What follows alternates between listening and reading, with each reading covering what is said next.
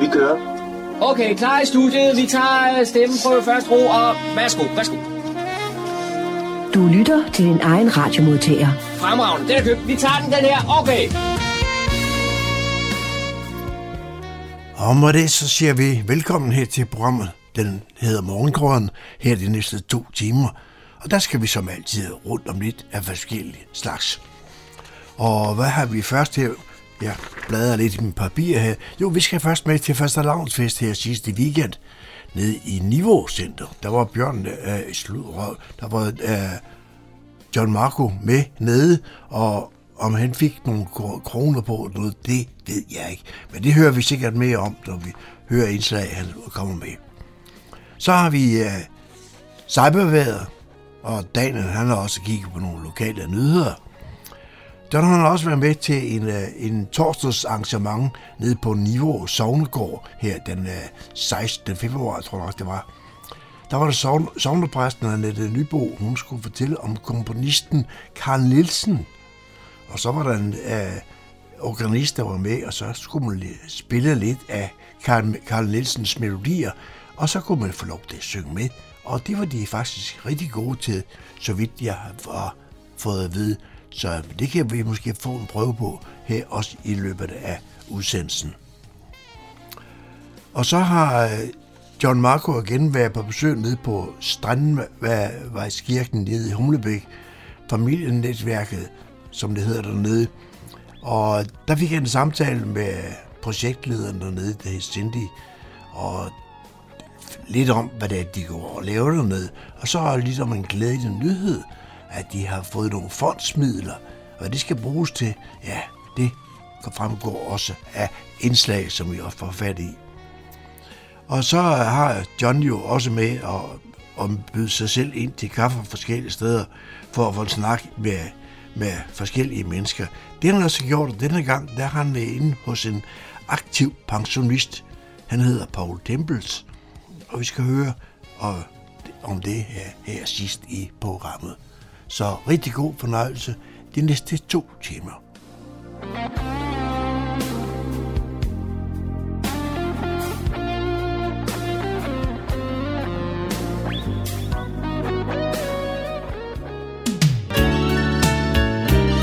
Du lytter til Morgenkrydderen. I studiet er det Kurt Kammerskov. Lørdag den 18. februar havde fællesværket arrangeret første fest i Niveaucentret. Det er Karoline fra Fællesværket, der byder velkommen. Hej!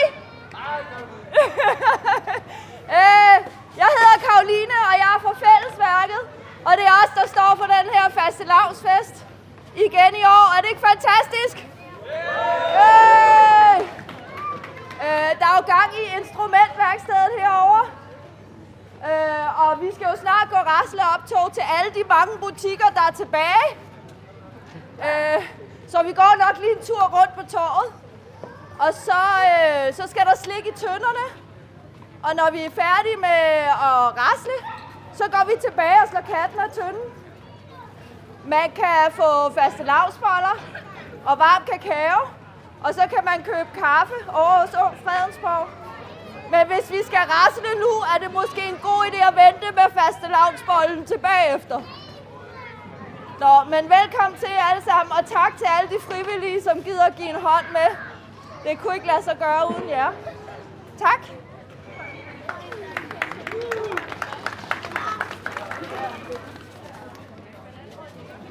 Det er lørdag formiddag. Det er den 18. februar. Og øh, jeg står i Niva og grunden er den, at der i dag bliver holdt faste lavnsfest. Og så træffer jeg Karoline. Øh, hvad er planen? Jamen altså, nu her nu er vi gået i gang med at lave rasleinstrumenter ud af øh, krus og ris. Øhm, og så om lidt, så skal vi øh, ud og rasle med en øh, niveaucenter indkøbsvogn og en tønde øh, til de få butikker, der er tilbage, og se om de har lidt slik til os. Øh, og så kommer vi tilbage her til torvet, og så skal der selvfølgelig slås katten af tynden, og der er varm kakao og faste lavnsboller, og Ung Fredensborg her, er her med deres kaffevogn, så man kan købe en god kop kaffe. Og de er også kommet med deres ansigtsmalere, så hvis man ikke lige har fået fuldendt sit kostume, så kan man jo blive malet i ansigtet. Og apropos det, nu er du nem at genkende. Jeg synes ikke, du har taget nogen maske på i dag. Nej, men ved du hvad, jeg har simpelthen ikke nået det. Jeg har jo haft så travlt med at få det hele sat op, til folk kom. Uh, vi er jo stadigvæk ikke så mange, der uh, tager, trækker det, det, det grove læs. Så når nu du alligevel er derude i radioen, så kan det være, at du kunne efterlyse nogle flere, der havde lyst til at hjælpe og give en hånd med til sådan nogle arrangementer. Og hvem er det så, man skal henvende sig til? Så skal man henvende sig til Fællesværket på Facebook. Vi har en Facebook-side. Eller også så skal man skrive til os til, på en mailadresse, der hedder mere liv i Niveau Bymidte. gmail.com som er lidt langt selvfølgelig. Men det står også inde på, øh, på Facebook-siden. Så står jeg sammen med Martin, der er formand for Fællesværket. Mm. Og øh, for et øjeblik siden, der så jeg derude øh, ude på pladsen her foran. Ja. Og så tænkte jeg, hvor pokker blev Martin af? Og så møder jeg en ridder. Og det er så også Martin. Ja, jamen det er klart, det er jo faste lavn jo, så vi andre skal jo også være med jo. Vi øh, gør det jo for børnenes skyld, men derfor kan vi andre jo godt øh, klæde os ud, så vi også er en del af det. Det er Ej, klart. Man skal også være barn så længe som muligt. Ja, det er det. Det er jo fantastisk. Jeg synes, det er sjovt. Så vi skal også hygge os. Vi skal have det sjovt. Det, har jeg, det er ligesom mantraet i den her forening, ikke? Kunne du fortælle lidt om Fællesværket? Ja, men Fællesværket har været en 5-6 år, og vi forsøger jo at skabe liv hernede i bymidten i Niveau. Og så kæmper vi også lidt for at få sådan et aktivt øh, kulturhus og få det til at blive til noget, når det er nu det, alt det nye skal op og stå. Så vi ligesom får en rolle og får borgerne engageret, så det ikke bare bliver et lidt, et lidt finere bibliotek, men at der faktisk også kommer til at ske en masse nyt. Så har vi jo overtaget en hel masse ting efter Centerforeningen er, gået nedenom. Øh, Den findes jo ikke længere. Så lige nu er det jo også der står for julebelysninger, faste lavn og juletræsarrangementer og alt muligt andet. Så, øh, så på den måde prøver vi at fylde, fylde nogle sko ud med nogle frivillige kræfter. Og det vil sige, at du mangler ingen frivillige? Jo, jeg mangler altid frivillige. Der er, der er masser at lave. Det er lidt svært at tiltrække frivillige hernede, ikke? fordi det er sådan...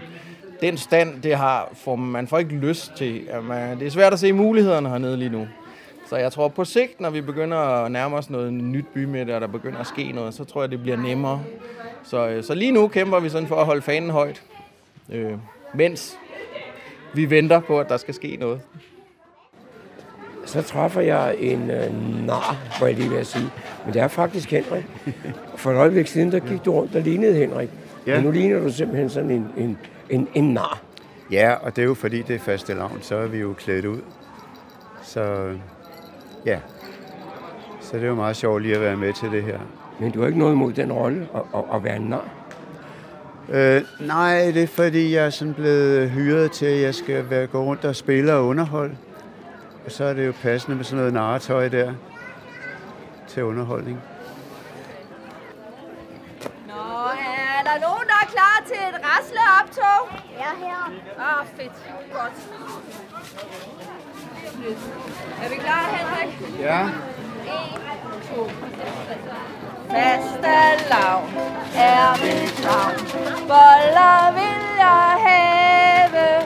Hvis jeg ingen boller får, så laver jeg ballade. Boller op, boller ned, boller i min have.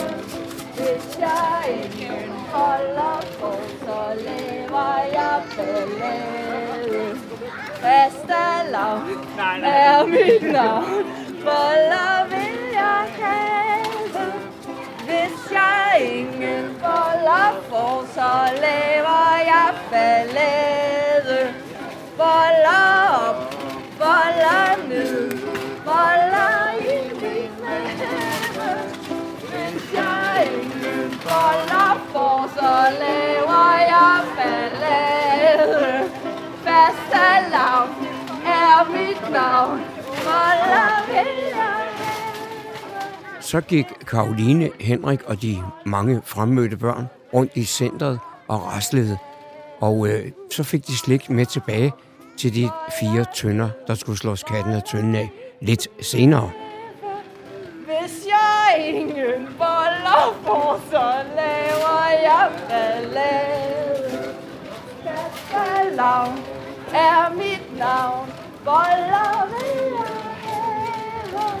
Hvis jeg ingen boller får, så laver jeg ballade.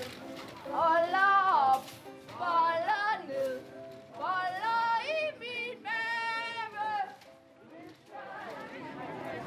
Så står jeg sammen med, med Jørgen fra, fra De Vilde Svaner. Ja. Og Jørgen, hvad er du er i gang med nu? Ja, nu skal vi til at slå katten af tynden, så vi skal lige styre, at øh, vi har fire spejdere i alt, som styrer hver en tynde, sådan at vi er sikre på, at det går ordentligt for sig. Og så er der jo fire forskellige tønder, som sagt, til fire forskellige aldersgrupper. Det er nemlig rigtigt, ja. Der er nogen til de helt små, på op til 4 år, så er der dem, der hedder 5 til 8 år, så er der 9 til 12 år, og så er der dem, der er 13 og plus. Så bliver der slået katten og tynde på alle fire tønder samtidig.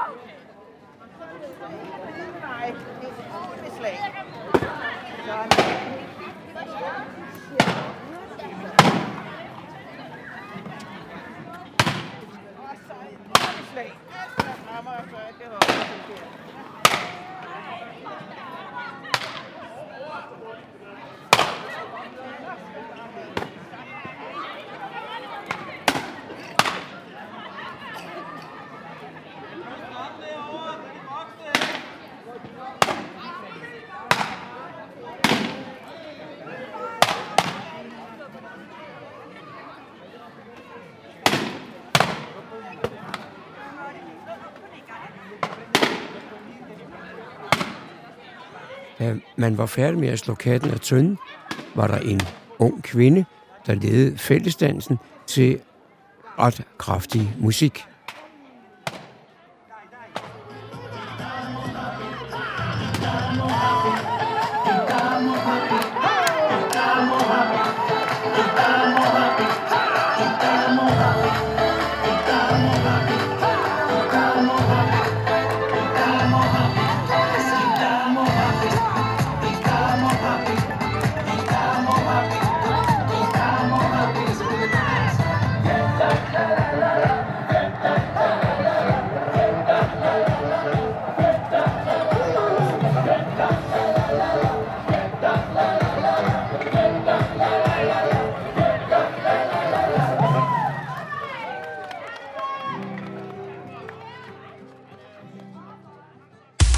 Indslaget var produceret af John Marco. Så er der igen blevet tid til lokale nyheder, kulturinformation og servicemeddelelse. De er alle sammen hentet fra humleborg.dk. I studiet er det Daniel Jørgensen. Generationernes hus i Niveau er netop kommet et vigtigt skridt nærmere realiseringen. I forrige uge blev byggeriet af både ny skole, hal, renoveret bibliotek og tilhørende nære udeområder sendt i udbud, og dermed er en vigtig milepæl for projektet rundet helt efter tidsplanen.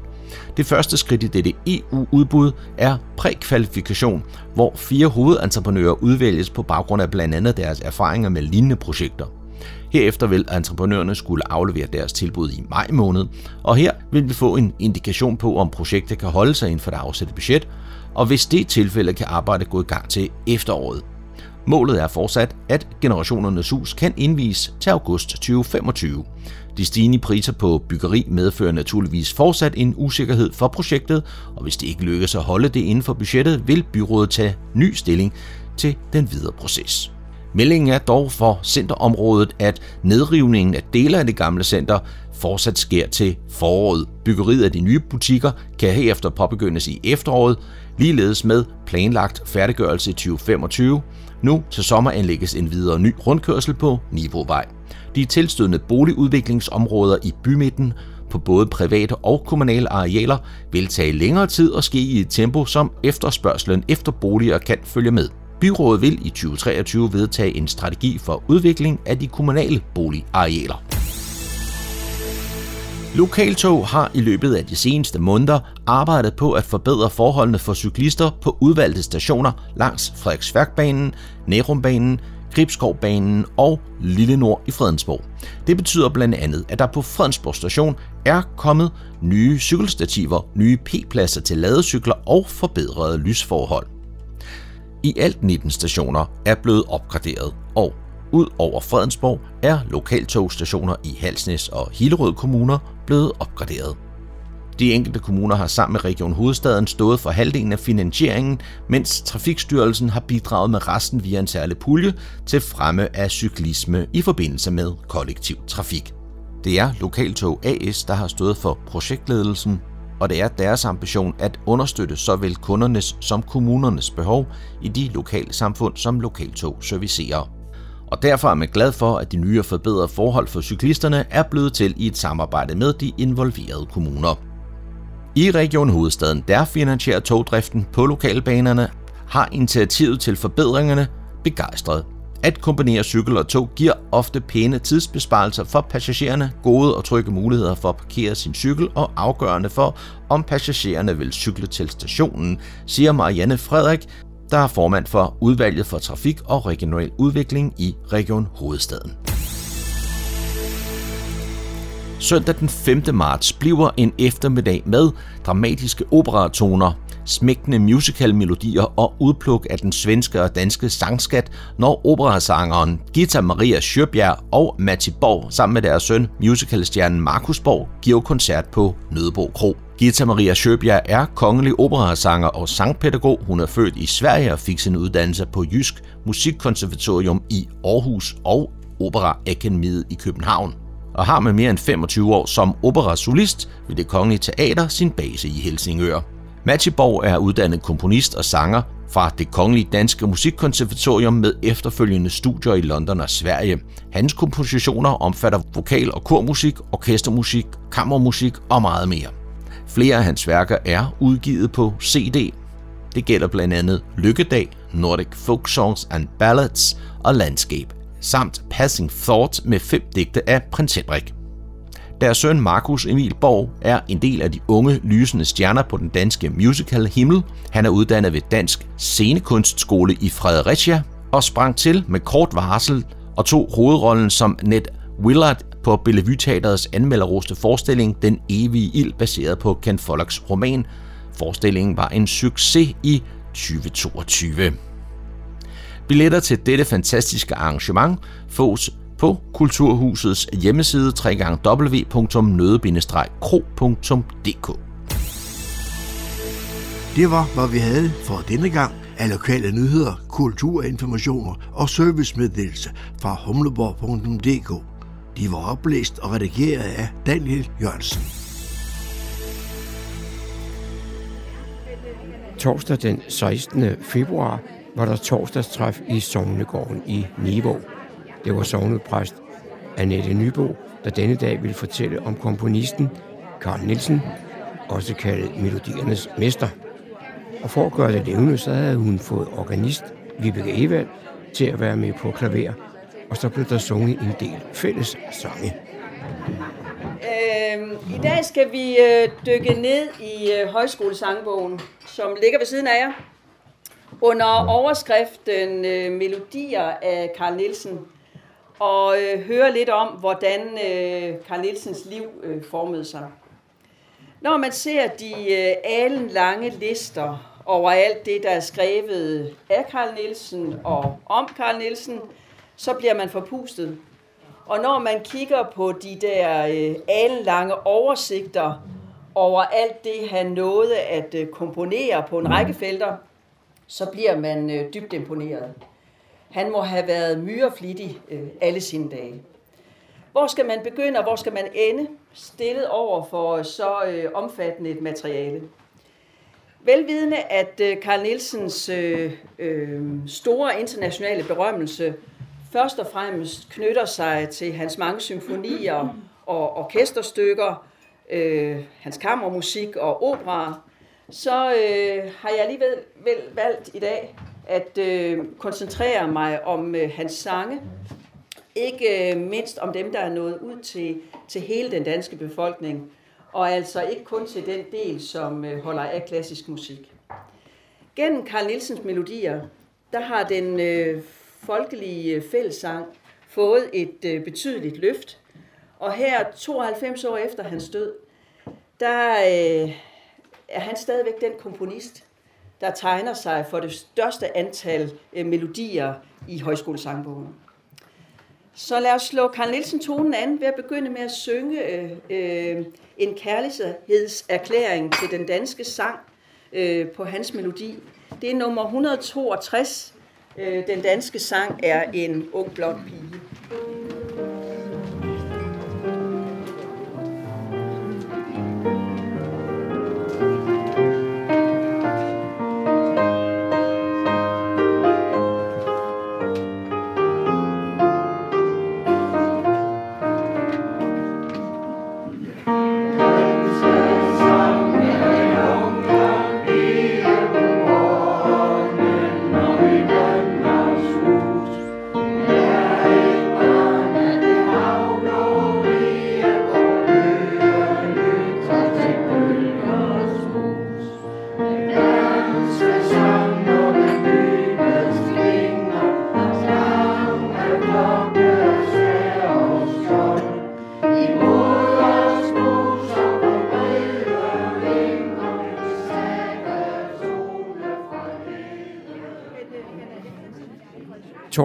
Torsdagstræffet var velbesøgt, og folk kunne godt lide at synge med.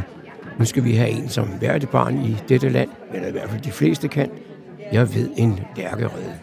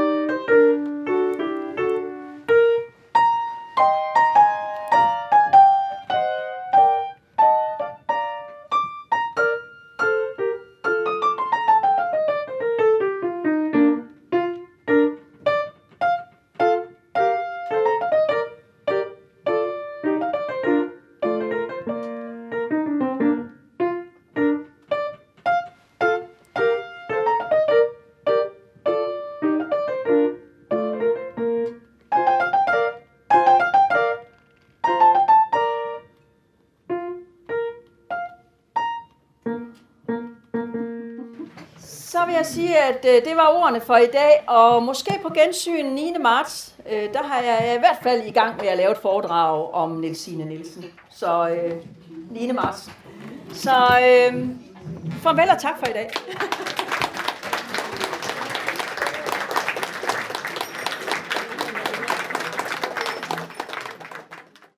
Vær med på Fredensborg Lokalradio FM 104,3 MHz.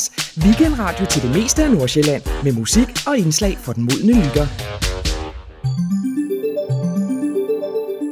Hvordan ender dit password egentlig op hos hackerne, og hvad bruger de det til?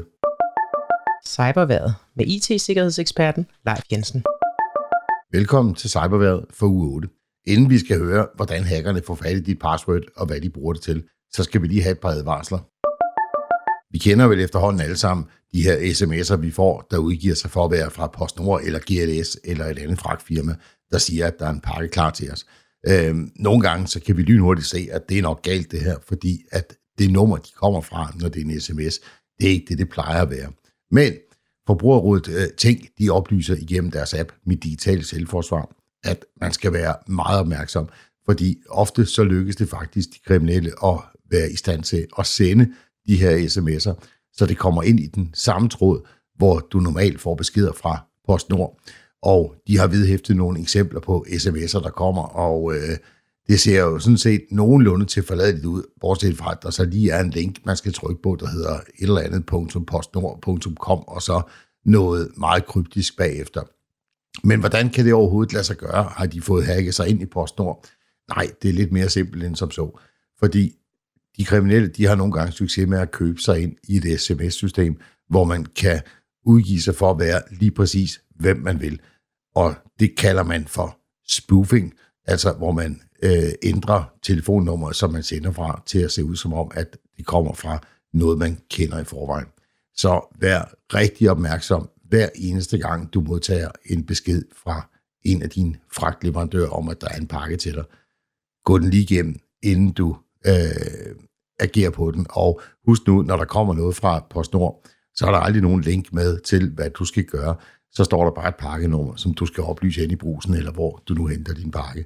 Men i svindel øh, sms'erne, der er som regel altid en link, hvor de gerne lige vil have dig til at indtaste brugernavn og password, og måske noget nem idé og mit idé, og øh, måske endda et kreditkort for at få udværet din pakke. Du skal selvfølgelig ikke klikke på det link overhovedet. I den forgangne uge, der udkom en sikkerhedsopdatering til iOS og til Mac. Så har du en iPhone, en iPad eller en Mac-computer, så er det bare med at få lagt den opdatering på. Og jeg ved det godt, det er mega kedeligt, fordi man får ikke noget ny funktionalitet overhovedet. Man opdager slet ikke, at den opdatering er kommet på. Det, der er tale om, det er, at øh, man har identificeret en sårbarhed, som aktivt bliver brugt af hackere, og hvis ikke man har opdateret sin iPhone, sin iPad eller sin Mac, så vil hacker potentielt kunne få adgang til din computer. Så se nu at få lagt den opdatering på. Nå, men vi skulle snakke lidt om, hvordan hackerne egentlig får fat i dit password, og hvad de gør med det, når de har fået fat i det. Der er flere forskellige måder. Den mest almindelige måde, det er via såkaldte phishing mails eller sms'er. Altså de her øh, mails og beskeder, som vi har talt mange gange om på cyberware, hvor der er en link, hvor man lige skal taste brugernavn og password. Øhm, og øh, det kan være, at det ser ud som om, man taster brugernavn og password til PostNord, eller til Gmail, eller til Facebook, eller hvad det nu måtte være. Og jamen, så optager de simpelthen bare det, du taster ind, og så har de jo dit brugernavn og password. Og de ved godt, at rigtig mange af os er en lille smule dogne, og vi bruger det samme password til alle vores tjenester. Og typisk så bruger vi vores øh, Gmail-adresse som brugernavn. Og jamen, har de den til et sted, så, øh, så ved de, så kan den muligvis også bruges andre steder. En anden måde, de får fat i password på, det er ved at installere såkaldt malware på din computer. Hvis du får besøgt en hjemmeside, og måske får downloadet et eller andet, du ikke lige helt ved, hvad skal bruges til, øh, så kan der godt være snedet sig noget malware ind der. Og malware, det er sådan noget, der kører på din computer, uden du opdager det, og det kan lytte med på, hvad taster du på dit tastatur, det kan holde øje med, når du taster et brugernavn og password, det kan kigge på dine filer, det kan slette dine filer, det kan alle mulige ting. Men i det her tilfælde, der bliver det brugt til at få fat i dit password. En anden måde, de kriminelle får adgang til brugernavn og password på, og det er i lidt større stil, det er, når de nu har succes med at hacke en eller anden online tjeneste, hvor der er en masse brugere øh, tilknyttet allerede, jamen så er der ofte, at de har haft øh, mulighed for at downloade øh, dele eller hele bruger, brugerdatabasen, øh, og mange gange så er, øh, er passwordene krypteret, men i nogle tilfælde, så har vi faktisk oplevet, at, at de ikke har været krypteret.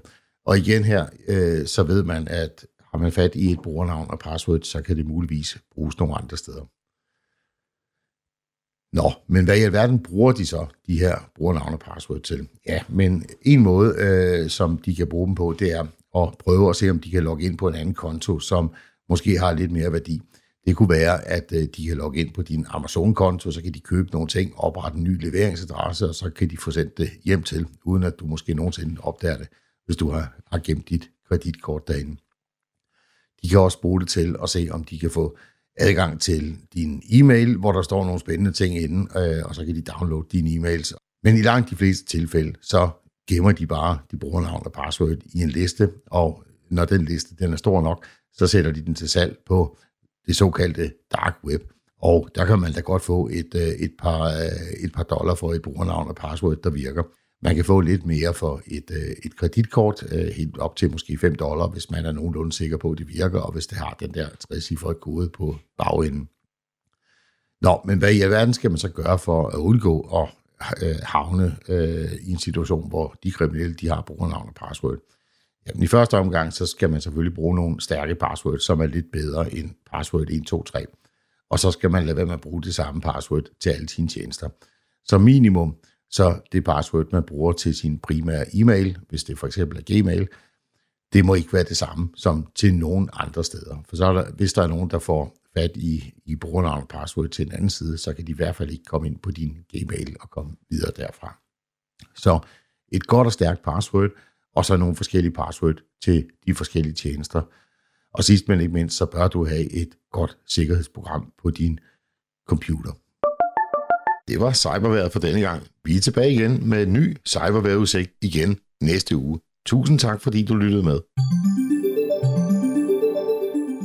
Jeg sidder her hos familienetværket i øh, Strandvejskirken i Humlebæk, og så møder jeg øh, lederen af, af familienetværket, Cindy. Og Cindy, grunden til, at du og jeg sidder og, og, og skal tale sammen i dag, det er, at øh, I på et tidspunkt har fået en, en større donation. Ja, altså nyheden er først lige kommet ud her i starten af året, men øh, vi fik faktisk besked om, at vi havde fået en bevilling gennem Socialministeriet. Øh, en, de her midler, der hedder PUF-midler, som går til frivilligt socialt arbejde. Og øh, vi har fået lige under 200.000 til at drive familienetværket videre her det næste år. Så der går en del af pengene går til at kunne lønne, aflønne mig som projektleder, og så har vi også en stor øh, pose penge til at kunne købe mad ind og købe materialer til aktiviteter og så videre. Så vi kan holde gang i vores onsdag hernede hver anden uge i Strandvejskirken. Måske skulle du så nu, du har chancen, fortælle os lidt, hvad det er, lidt om, hvad det er for aktiviteter, I har.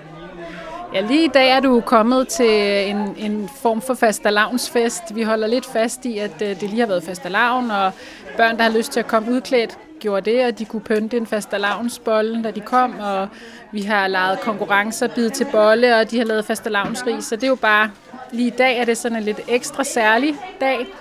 Men ellers så er det jo, at der altid herinde, øh, hvor vi sidder, er, er kreaaktiviteter, hvor man kan klippe klistre, eller lege med modulærvoks, eller de frivillige, som står for aktiviteterne, har masser af gode idéer til, øh, hvad vi kan sætte børnene og, og familierne i gang med.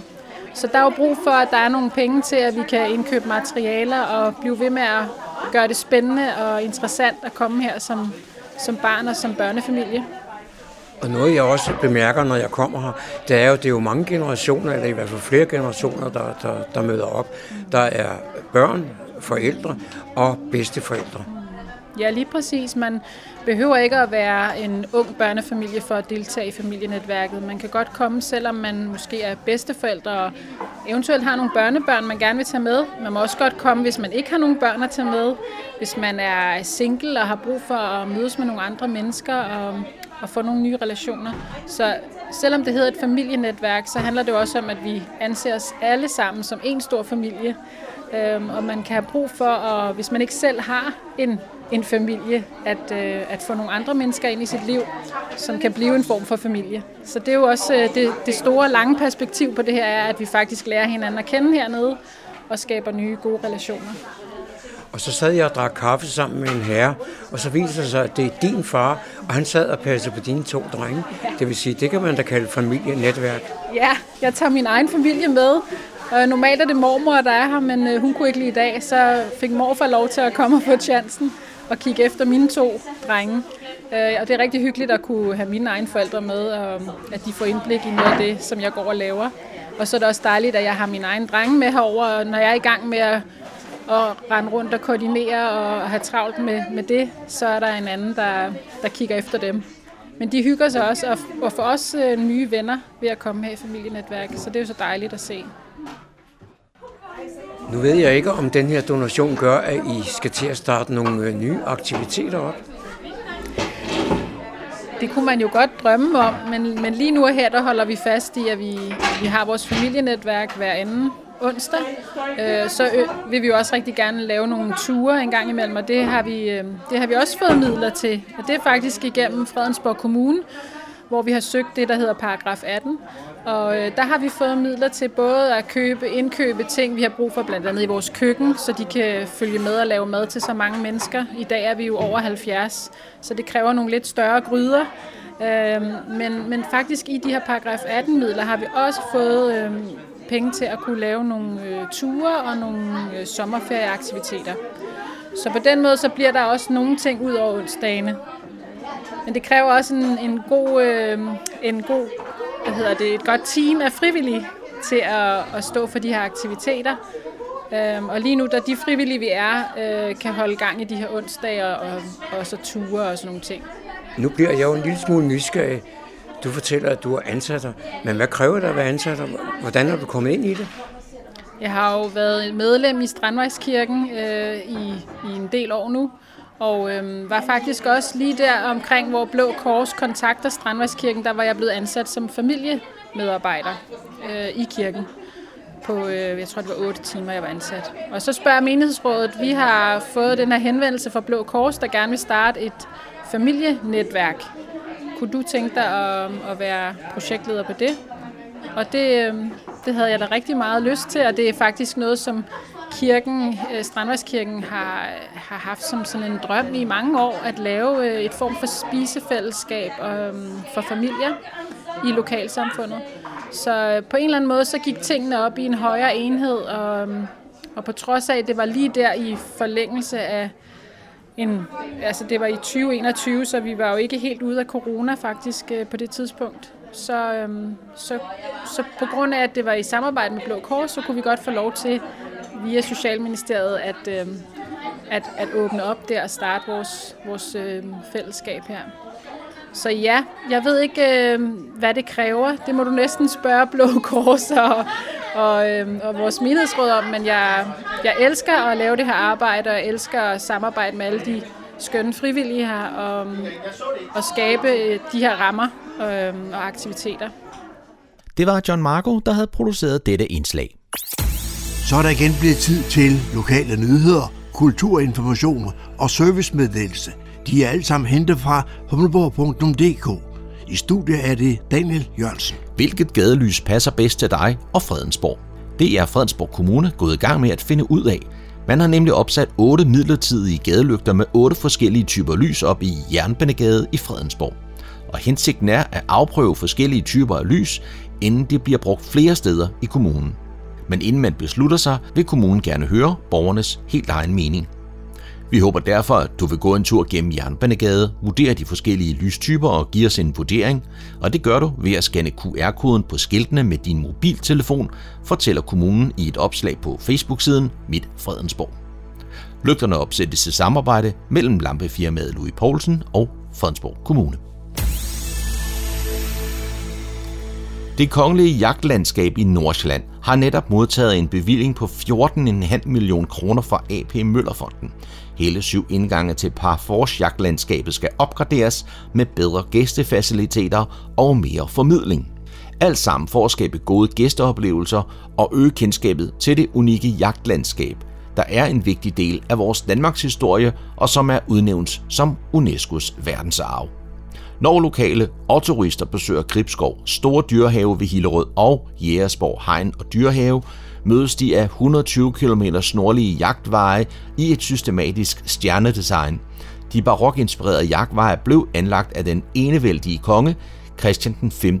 fra 1670 til 1697 til at dyrke den særlige parforsjagt. Hver år besøger flere millioner gæster UNESCO's verdensarv Parforce-jagtlandskabet nord for København, og nu vil de få glæde af denne flotte bevilling, som giver mulighed for at etablere helt nye pikniksteder, toiletter og p-pladser.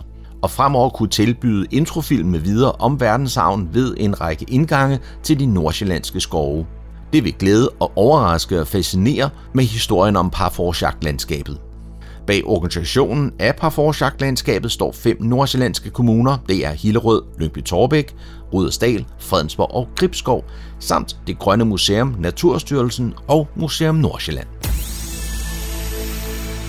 Torsdag den 2. marts slår Kulturstationen og Fredensborg Bibliotekerne er der døren op til en hyggelig aften, hvor man kan møde sine naboer og andre medmennesker og deltage i litteraturbingo og fællesspisning. Aftenen starter kl. 17.30 med en omgang litteraturbingo, hvor der ikke er tal, man skal lytte efter, men derimod ord, som indgår i en historie, der bliver læst op af en formidler fra biblioteket. Her gælder det om at lytte godt efter, for vinderen bliver belønnet med attraktive præmier. Kl. 18.30 starter fællesspisningen omkring langbordet, hvor der vil blive serveret lækkert mad, og hvor man kan få snakken til at gå frit. Herefter er der kaffe og en ny runde litteraturbingo. Arrangementet foregår i Kulturstationen i Humlebæk, og man kan komme alene eller med sin date, sin nabo, bedstemor, strikkeklub eller hvem man nu har lyst til. Billetter købes via Fredensborg Bibliotekernes hjemmeside. Det var, hvad vi havde for denne gang af lokale nyheder, kulturinformationer og servicemeddelelse fra humleborg.dk. De var oplæst og redigeret af Daniel Jørgensen. Jeg er gået på visit hos Paul Tempels, der bor i Nivåd.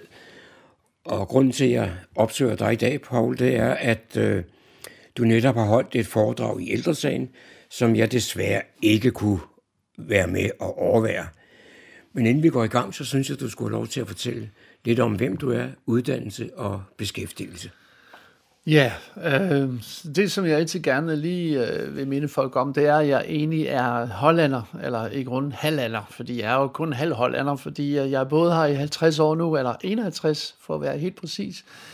Jeg kom jo til Danmark på grund af kærligheden, øh, og øh, har, øh, er nu i gang med mit andet øh, giftemål. Øh, jeg har tre børn og tre børnebørn. Og jeg er uddannet folkeskolelærer oprindeligt. Derefter så blev det til dagskole, faktisk her forankret øh, lokalt i Niveau.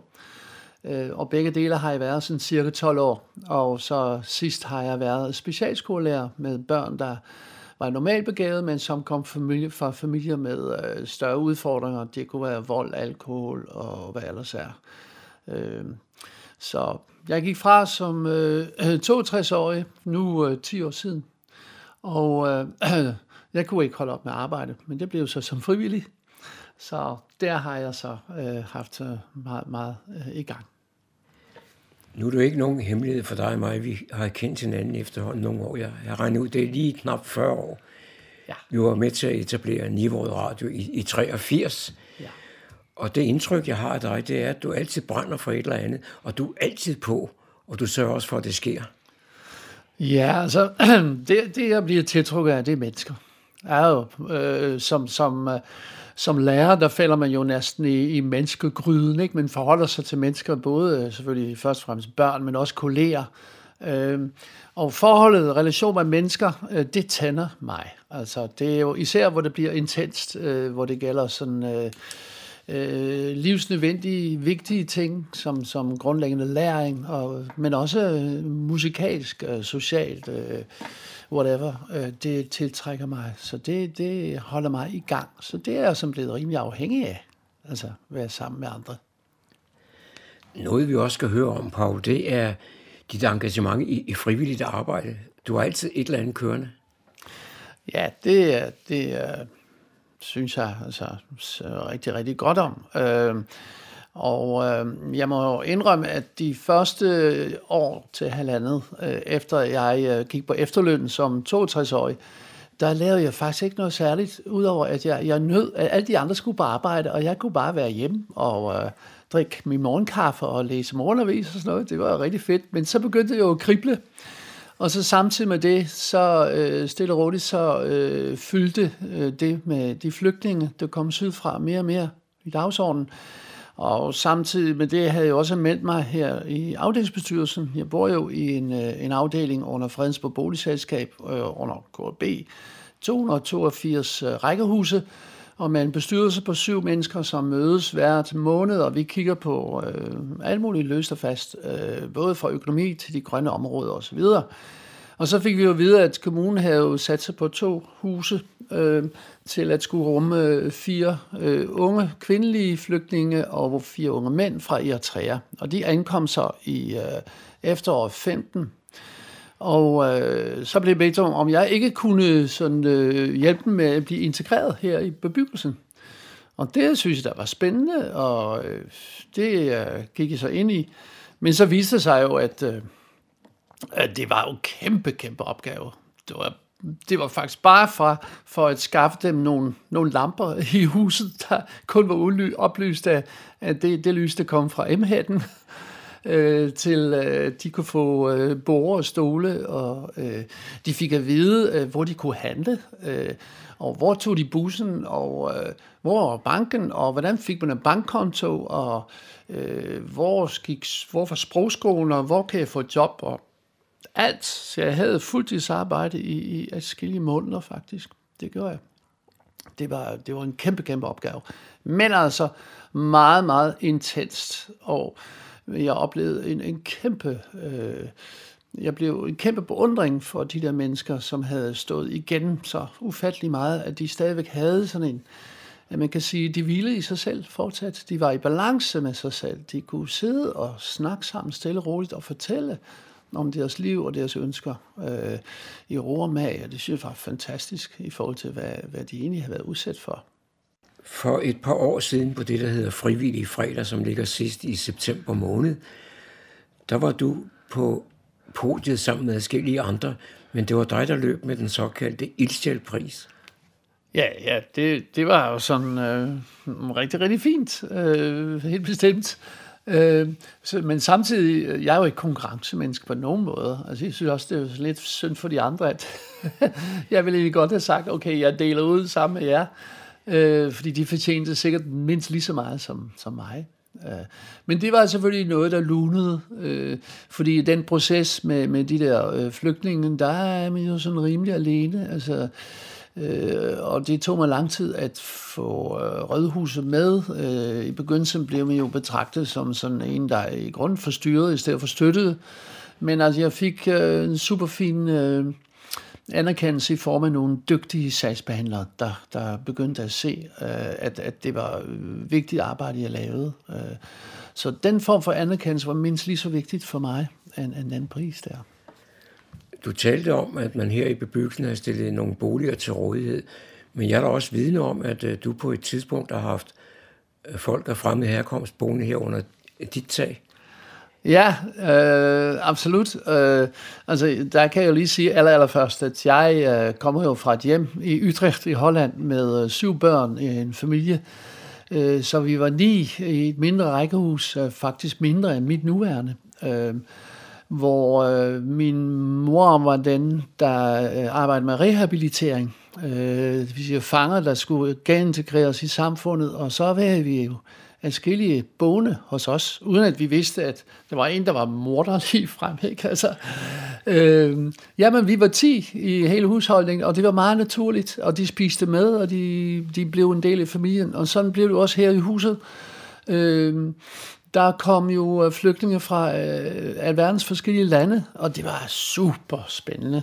Øh, deres deres madvaner, deres sprog, deres musik, øh, deres øh, tøj, det gik i. Øh, det var jo øh, en fantastisk oplevelse, især også for vores søn Magnus, som voksede op med det, og som fik et meget naturligt forhold til mennesker, der gør anderledes, end vi andre her i Danmark gør så det var meget berigende, meget, meget spændende.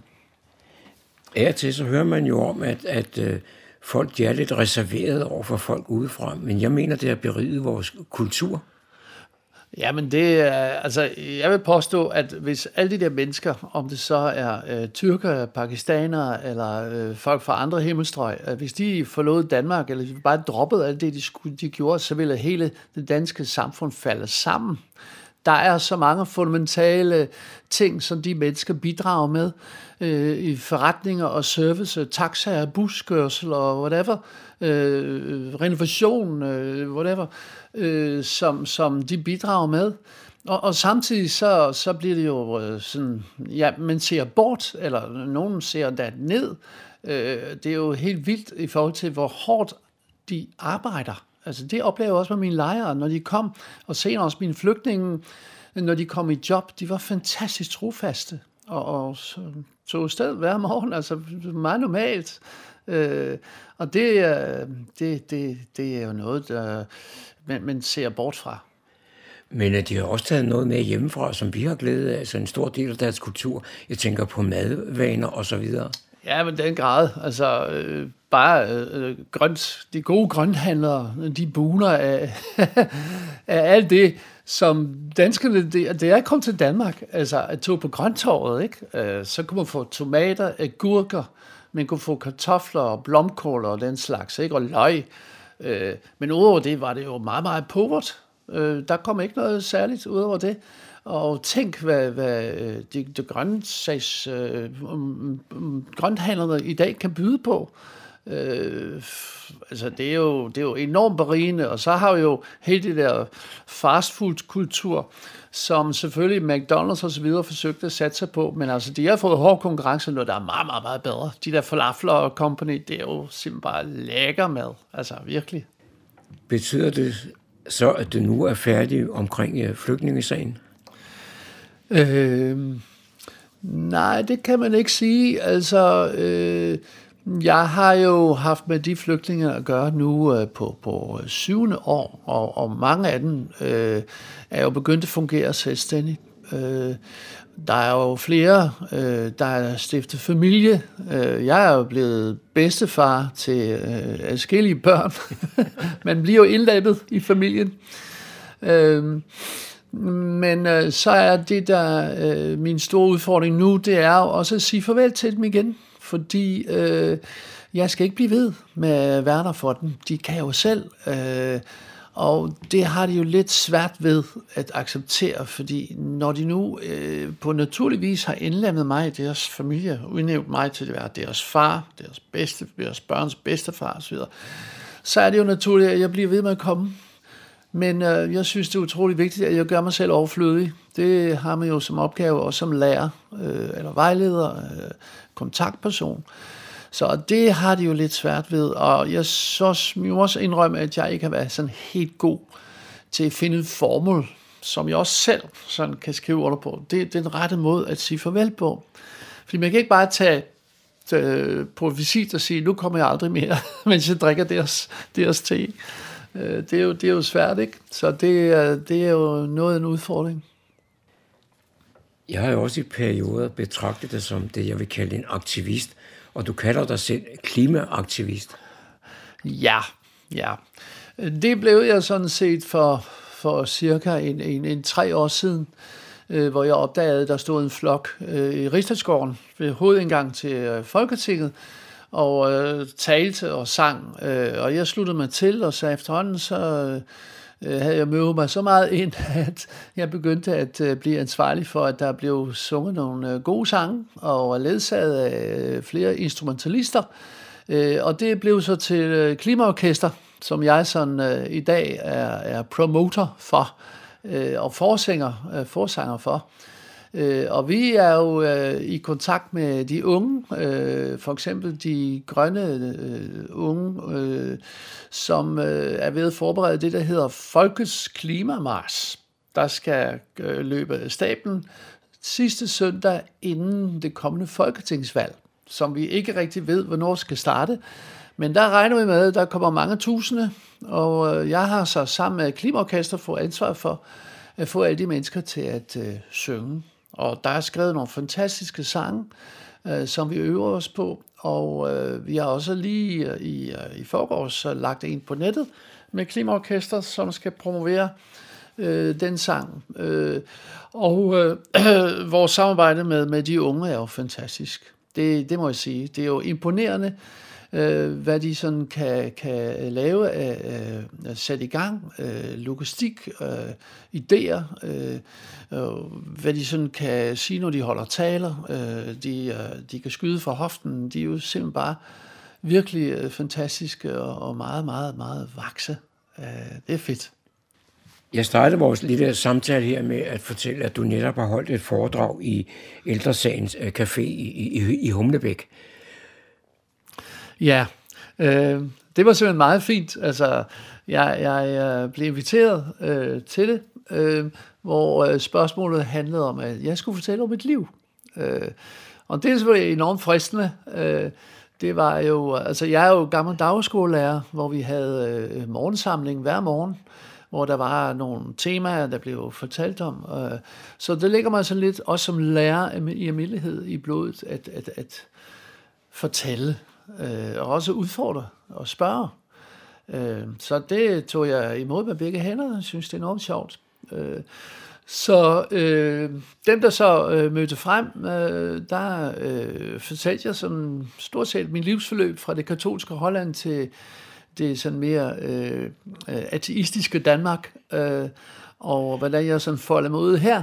Og især det der med, at øh, i Danmark, øh, der er, øh, oplever jeg jo øh, danskerne som... Øh, en meget sådan, øh, som Grundtvig jo sagde det, øh, danskerne er et, øh, et kvindeligt og ambivalent folkefærd, som, øh, som øh, taler meget, men har langt til handling.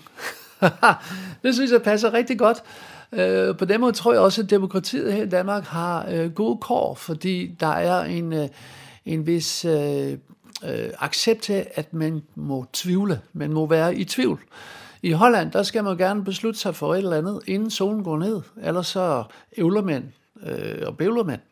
Øh, sådan er det ikke her i Danmark, og det synes jeg er utrolig sympatisk. Øh, selvom vi siden 71, hvor jeg kom til landet her, er, er nok øh, blevet strammet op gevaldigt, desværre. Men stadigvæk, så synes jeg, at, at der er tid til at øh, gå sammen og diskutere. Øh, og øh, det gør også mig som, som hollander med det temperament, jeg har. Jeg, jeg er ikke bange for at henvende mig til folk, og, og også det offentlige. Og, og det bliver jo sådan, øh, man bliver mødt positivt, stort set altid. Og det, det synes jeg er enormt fedt. Altså dejligt at være her i det land på den måde. Virkelig. Du fortalte på et tidspunkt, du nu er i starten af 70'erne, ja. og øh, du stadigvæk er aktiv. Hvornår har du tænkt dig at drosle lidt ned? Altså, min begravelse skal gerne også være aktiv. om, det så, om jeg skal, så skal cykles til graven. Øh, og det skal være en fest.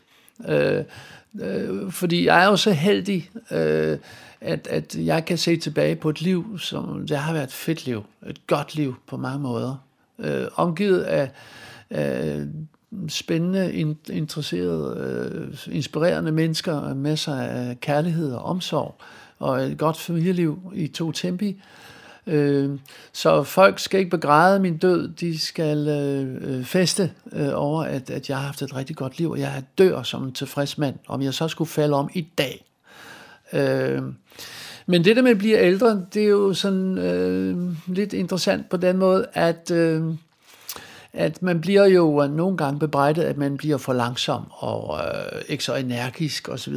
Det sidste kender jeg jo ikke til. Altså, jeg er jo stadig rimelig energisk, men det der med at blive for langsom og med mangler overblik, og det synes jeg er, jeg er lodret uenig i den tolkning, fordi jeg tror, at vi som ældre bliver bedre til at selektere, øh, at vi skærer fra, og vi til gengæld går i dybden med det, som vi synes er spændende og givende, og hvor jeg selv også kan give noget. Øh, så øh, det, som måske umiddelbart skulle fortolkes som, at øh, ah, du, du, du mangler det brede overblik, så nej, mit overblik bliver mere snæver. Men det er jo til gengæld også der, hvor jeg synes, at grøden er for mig. Øh, og så går jeg i dybden, det vil sige, at jeg bliver langsommere og giver mig god tid til at stille flere spørgsmål og går ind bagom folks historie øh, ligesom du gør med, øh, med din nysgerrige mikrofon. Det synes jeg er, er det, der er livets kerne. Øh, jeg behøver ikke at rejse ud til Acapulco og Company. Jeg finder det menneskelige landskab her, men jeg fokuserer og, og bruger god tid på det. Disse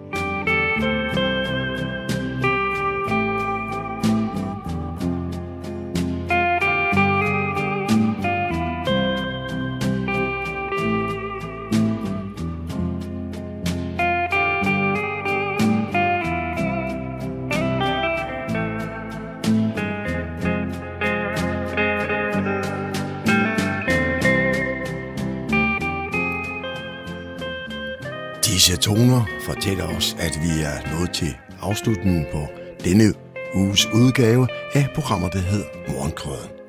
Her fra redaktionen, som består af undertegnet, jeg hedder Kurt Kammersgaard. Ja, der siger jeg tak for nu, og på genhør en anden god gang.